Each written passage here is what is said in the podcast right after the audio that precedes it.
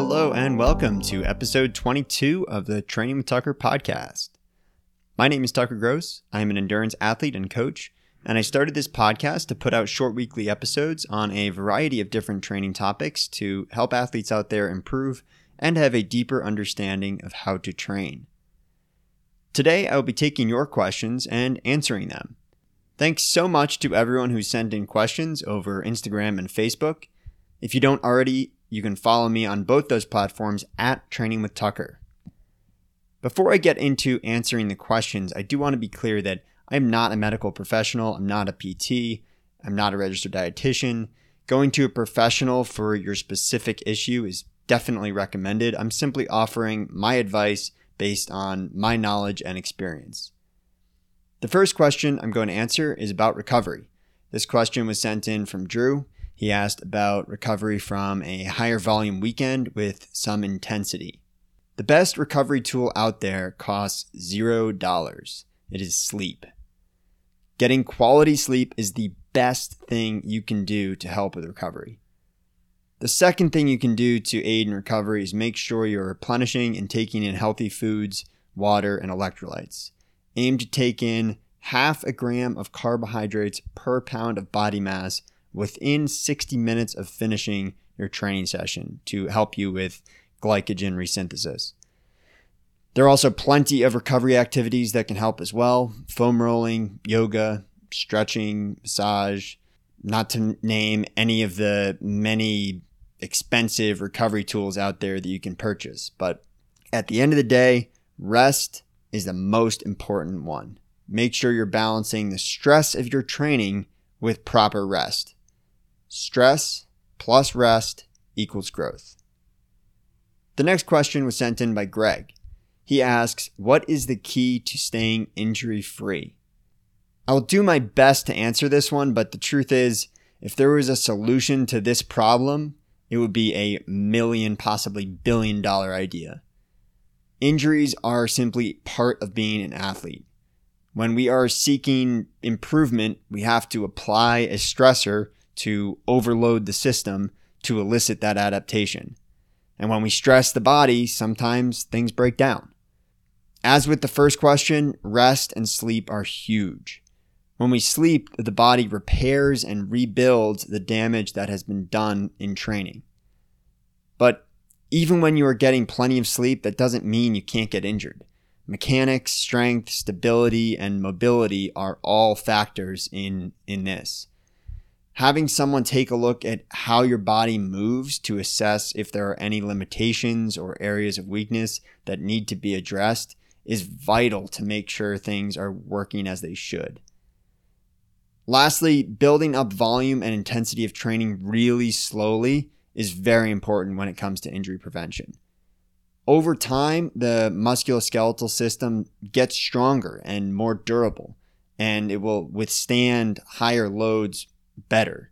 So being patient and building up volume and intensity slowly is really key for long term development and staying healthy. Chapin asks for advice on fueling for a marathon and what my fueling plan is for Boston. The thing with fueling is that it is so variable and personal. Therefore, I, I really hesitate to give a singular fueling protocol as it is important to figure out what works best for you and then modify from there.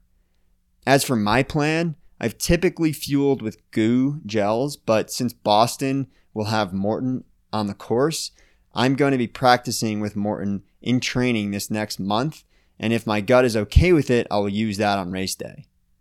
As for the frequency, I'm going to aim for taking one gel every 35 to 40 minutes but I'm going to tweak the plan based on how my stomach feels. I'm going to use this this strategy in my next few long runs and even on some of my shorter runs to just see how my body responds. The gut can be trained to tolerate and process more fuel and more calories, so it is really important to practice this in training to set a benchmark for where you're at and then see if you can increase your caloric intake. You want to be taking in at least 200 to 300 calories per hour. And if you work on it, you can take in more, which will help your performance as long as your stomach can handle it. So, most important advice when fueling for a marathon distance event is to practice and training and then stick with what works for you on race day. Sabrina asks about what to do for tight hamstrings, and she says that she stretches a lot. This is a very common mistake that athletes make. We assume that tightness means we need to stretch, when in reality, stretching might be making things worse, not better. Particularly with athletes who run a lot, the posterior chain, the backside of the body, tends to be underdeveloped. If your hamstrings are tight, they may actually be getting over lengthened while you're running due to an imbalance between your anterior chain muscles, such as the quads and hip flexors, and the posterior chain muscles, which includes the hamstrings. Stretching then lengthens muscles. So if your hamstrings are over lengthened, stretching is going to make it worse. Therefore, I would recommend not stretching your hamstrings as much and rather working on strengthening your hamstrings with exercises such as single leg deadlifts. Stretch and roll out your quads and hip flexors and strengthen your core and low back muscles. But most importantly, go speak with a PT. I'll link to the website of my friend and doctor of physical therapy, Lauren LaPierre, in the show notes. She does wellness evaluations for athletes all over the country and can give you more professional advice on these types of questions. Jordan asks about my recent half marathon PR and what I learned from this experience. This is a great question, and I'm, I'm really glad Jordan asked this as everything is a learning experience, and I really enjoy sharing the lessons that I learn with others. My big takeaway from this experience was that you have to trust the training. Focus on the intention of each session and only judge yourself based on your race results or time trials. It is very easy and all too common for athletes to judge their fitness and their progress on how their training runs are going. The truth is, each session has a purpose, or at least it should. Your easy runs are building up the aerobic engine. Your quality workouts are targeting specific physiological adaptations, such as improved pace at lactate threshold and efficient usage of energy sources to run more economically. Your recovery runs are intended to bring oxygenated blood to the recovering muscles to aid in the recovery process. But far too many athletes focus on their pace in every training session and end up missing the whole point of the session. And they decrease how effective the session is while increasing the stress on the body. I averaged 545 per mile for the half marathon and I ran under 75 minutes. And I don't say this to brag. I say this because I want to point out that I very, very rarely touch that pace or faster in training. Even on my threshold runs, when I'm aiming for roughly half marathon effort, I'm often in the six minute range because that is what feels comfortably hard on the day.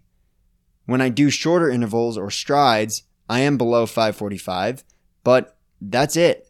Most of my training is in the easy effort range between 745 and 845 pace, depending on how I feel on a given day. Since a lot of my threshold runs have felt good in that six minute range, my plan for the half marathon was to go out at roughly six minute pace and progress from there if I felt good. I ran the first few miles between 550 and 558 and I felt great, so I started to progress a bit faster and finished holding a 535 pace the last few miles. So the lesson that I hope you will take from this is not to judge your training. Wait for the race day to really test where your fitness is at. And this is why I did this half marathon five weeks out from Boston. I wanted to see where my fitness is at so that I can use that data to plan for Boston instead of trying to make a race plan purely off of my training runs. When you're in the middle of training, the cumulative fatigue makes it harder to gauge where your fitness is at. With a good taper and the excitement and energy of race day, you'll always be able to perform better than you might have done on a certain long run in the middle of training. Thanks so much for listening, and thanks again to everyone who submitted questions. I plan to do this periodically as it's really fun for me to get to answer your questions, and hopefully, you got some value out of this. If you enjoyed the episode, please consider leaving a five star rating and a review. and share this with others who you think would benefit from it.